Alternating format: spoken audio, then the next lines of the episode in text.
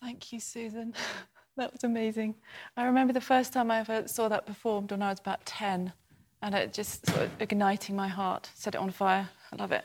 Anyway, um, so now we're just going to um, consider for a second that all of us, wherever you are watching this, that we're all in a vast river of wisdom and that we're all in this great flow flows through all history towards the omega point that we always hear about.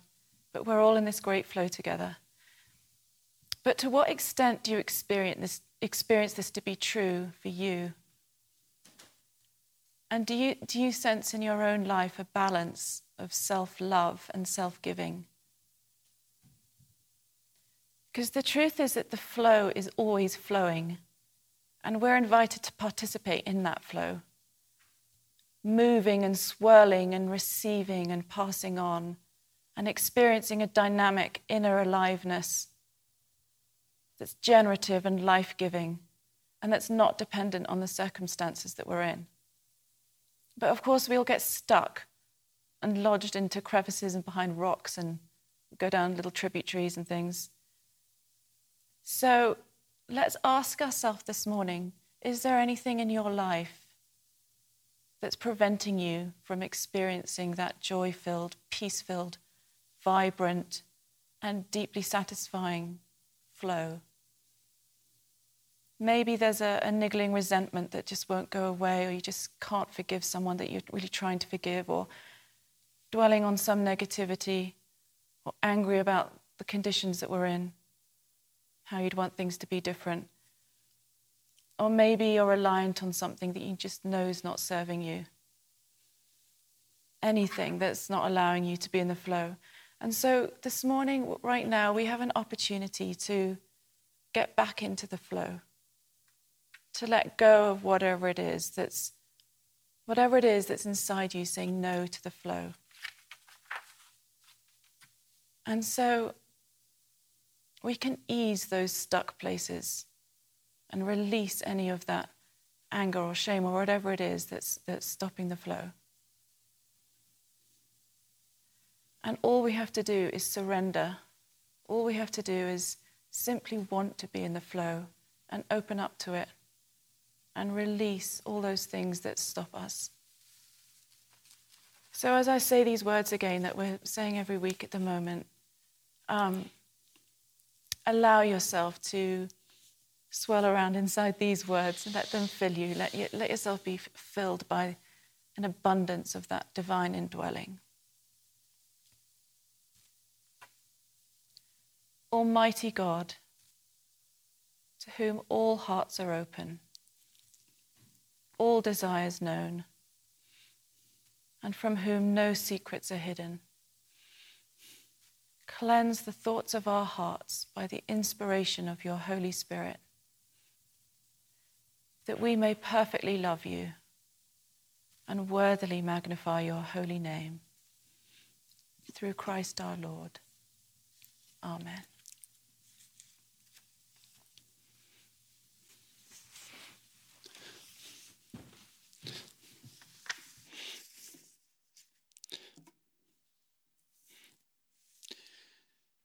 I've given the topic of today as being the wisdom of all the ages. And there's this wonderful passage in uh, Proverbs on wisdom. The Lord brought me forth as the first of his works, before his deeds of old. I was appointed from eternity, from the beginning, before the world began. When there were no oceans, I was given birth when there were no springs abounding with water, before the mountains were settled in place, before the hills, I was given birth. Before he made the earth or its fields or any dust of the world, I was there. When he set the heavens in place, when he marked out the horizons on the face of the deep, when he established the clouds above and fixed securely the fountains of the deep, when he gave the sea its boundary so the water would not overstep his command, when he marked out the foundations of the earth, then I was the craftsman by his side. I was filled with delight day after day, rejoicing always in his presence, rejoicing in his whole world, and delighting in mankind. Well, this is the last of our series uh, that we've been doing for a while on the Collect for Purity, that prayer that Heather just uh, read from the 11th century that was also in the um, beginning bit of the Cloud of Unknowing. Um, just to reiterate, it goes, Almighty God, in other words, the ground of all being, O great memory of the universe of which we're part. Almighty God, to whom all hearts are open. Our hearts are open to that great consciousness that comes into our individual consciousness, a way of love and wisdom that we can usher into our lives and to whom all desires are known and from whom no secrets are hidden. You can see that divine nature can see all that's going on in our minds and our fears. But if we become still and open the portal of that love, then wisdom can flow through us. Cleanse the thoughts of our hearts by the inspiration of your Holy Spirit. Our hearts and minds are united as one, purified by that Holy Spirit that flows through us that we may perfectly love you. May we give our lives with no expectation of return and worthily magnify your holy name, and so bring that love which is at the heart of the universe into our own consciousness. And today's line, through Christ our Lord, Amen. Now, there's quite a bit of sensitivity, particularly here at the Aspen Chapel, about the C word even more about the J word, the C word being Christ and the J word being Jesus. Both of them, both of those words do seem to bring up a fear of being dragged into some Christian throwback into the 1950s where you either believed or you're going to hell. You know, I get equal numbers, or I used to before this, coming into my office, half telling me that we're too Christian and that we shouldn't be mentioning Jesus and that we should be more inclusive and that Jesus excludes all those who've rejected uh, Christianity. And the other half who come in and say that we're not Christian enough and then we need to go deeper into the Bible and to in Jesus' teachings. So there's definitely tension here around the words through Christ and then our Lord. And sometimes, not during this series, but previously, I've left out this line through Christ our Lord, um, just to placate those who are a bit anti. But really, I can see no reason for doing so.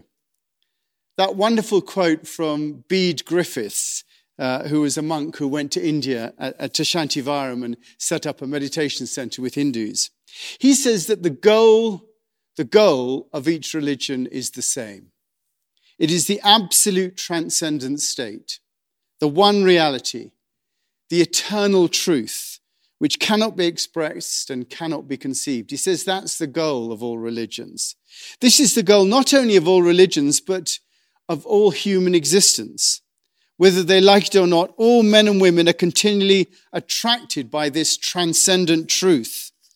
The intellect in and beyond every formulation by which it seeks to express its thought, the intellect is in search of that absolute. The intellect is made for being itself, for truth, for reality, and it cannot rest satisfied in any partial truth, in any construction of the human mind. It is always being carried beyond itself to the ultimate truth. Because all we're trying to do using these words through Christ our Lord is to reach the ultimate truth.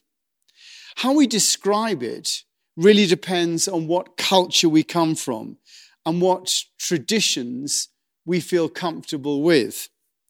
If we had a bad experience of Christianity or with Christians, we might tar the word Christ and Jesus with attitudes and opinions that we've rejected. But if we had a good experience, then we want to use them. When the prayer says that we may perfectly love you and worthily magnify your holy name through Christ our Lord, it's really saying, may we perfectly love you and worthily magnify your holy name through that wisdom that is guiding, that is the guiding light of all creation.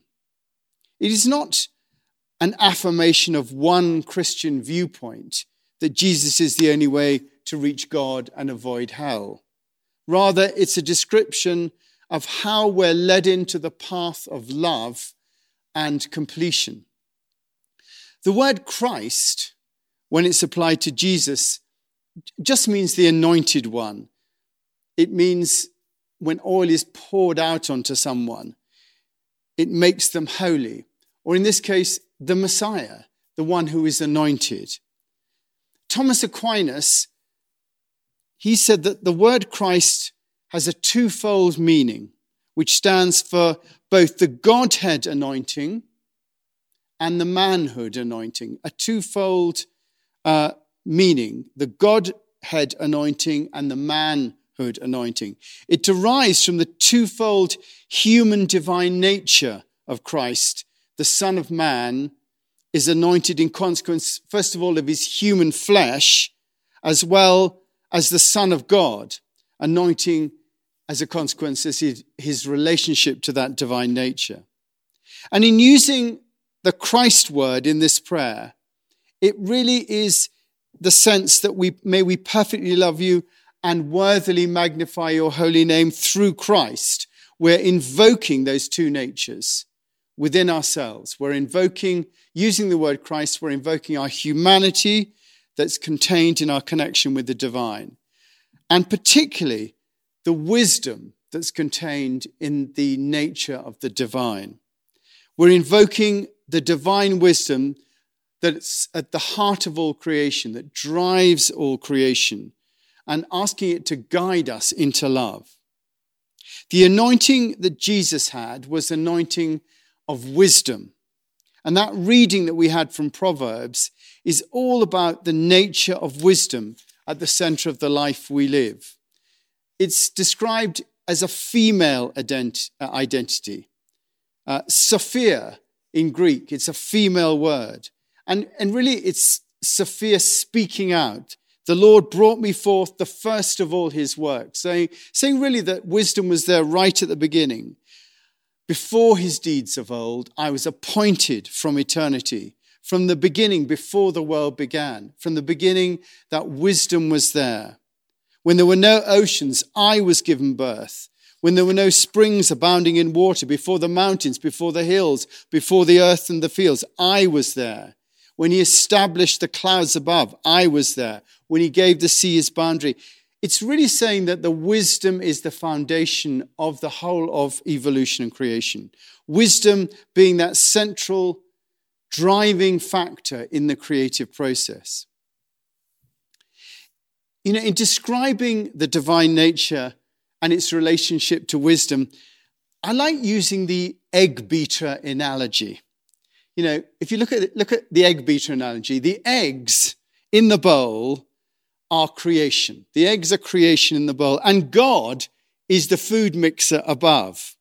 However, you have to have the whisks plugged into the food mixer in order to be able to whisk the eggs. And wisdom, or, or the Christ, is the connection between the Godhead and creation. It is the activating agent.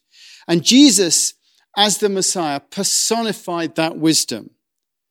And we in our humanity have the potential to do the same.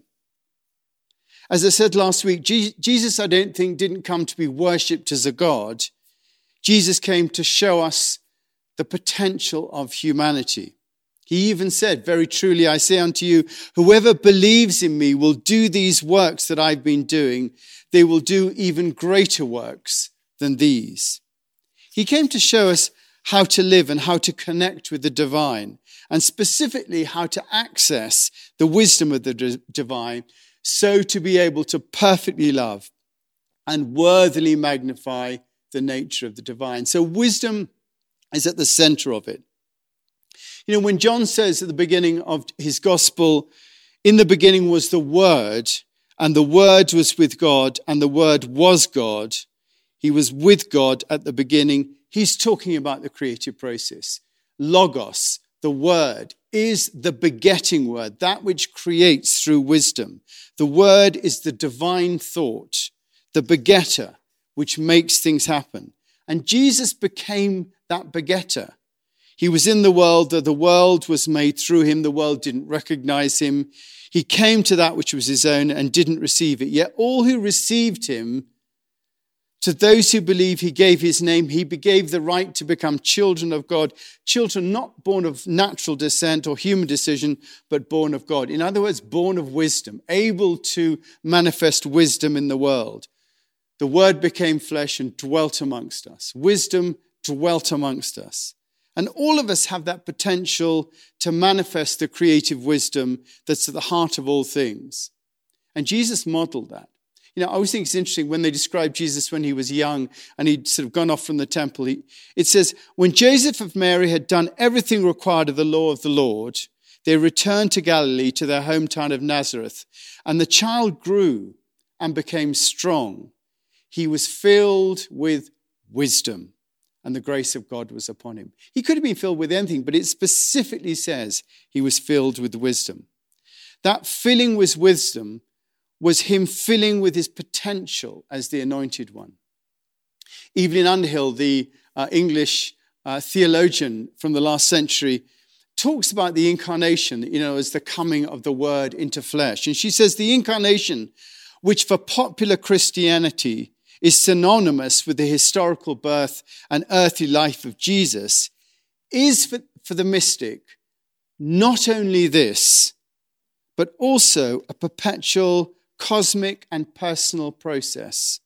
It is an everlasting bringing forth in the universe and also in the individual ascending soul of the divine and perfect life, the pure character of God.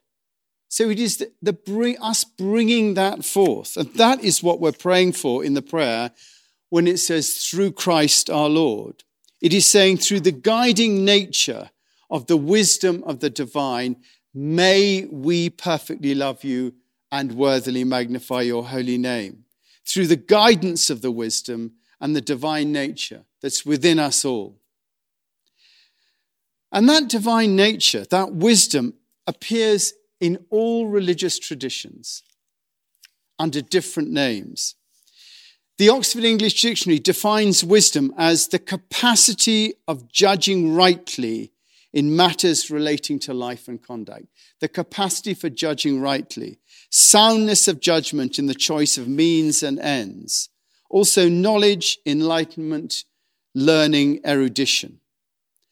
The ancient Greeks considered wisdom to be an important virtue and was personified by the goddesses Metis and Athena. To Socrates and Plato, philosophy literally philosophy was the love of wisdom. Philo, love, Sophia, wisdom. Philosophy is the love of wisdom. So philosophy is, in, in the Greek sense, the love of wisdom. The ancient Romans also valued wisdom, which was personified by Minerva.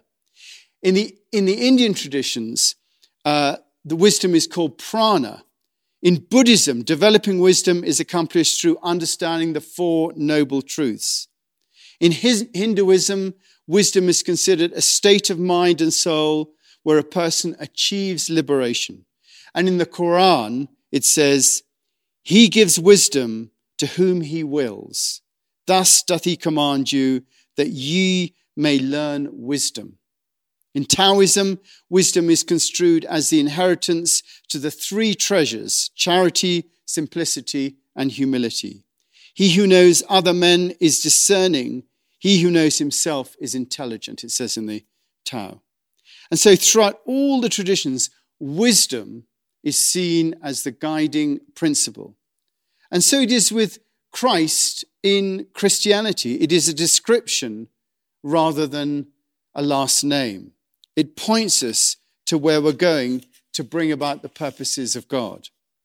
We appeal to the wisdom of the divine within us to enable us to perfectly love and to worthily magnify the holy nature of the divine at the center of all things. And so the collect for purity leads us directly to that wisdom to enable us to fulfill our place in the evolution of all things. Almighty God, ground of all being, it says, O great memory to whom all hearts are open. We're all open to that divine nature. All desires known and from all secrets are, are open. So no secrets are hidden. We're an open book to that divine nature. Cleanse the thoughts of our hearts by the inspiration of your Holy Spirit. May our hearts and minds be influenced by that nature, that we may perfectly love you and worthily magnify your holy name through Christ our Lord. Amen. And people trip up at the word Lord, but Lord's an interesting word as well. It comes from the old English word half wheeled, which literally means bread keeper. Half meaning bread and ward meaning keeper. Half ward literally, a Lord is the keeper of the bread, the one who enables us to be fed, the eternal wisdom that enables us to be fed. The prayer is called the collect for purity because it leads us into a pure and unadulterated relationship with the divine. It reveals our insecurities, our fears, and our desires, and then asks that we might be guided and fed by the eternal wisdom of the divine so that our lives may be one of perfect love and therefore an unadulterated manifestation of the divine. To live in that way is to fulfill our purpose in life. It is to participate with the unfolding of evolution and to make our contribution from a place of love. That is why we're asked to engage with our lives and with our world through Christ our Lord. Amen. Let's pray.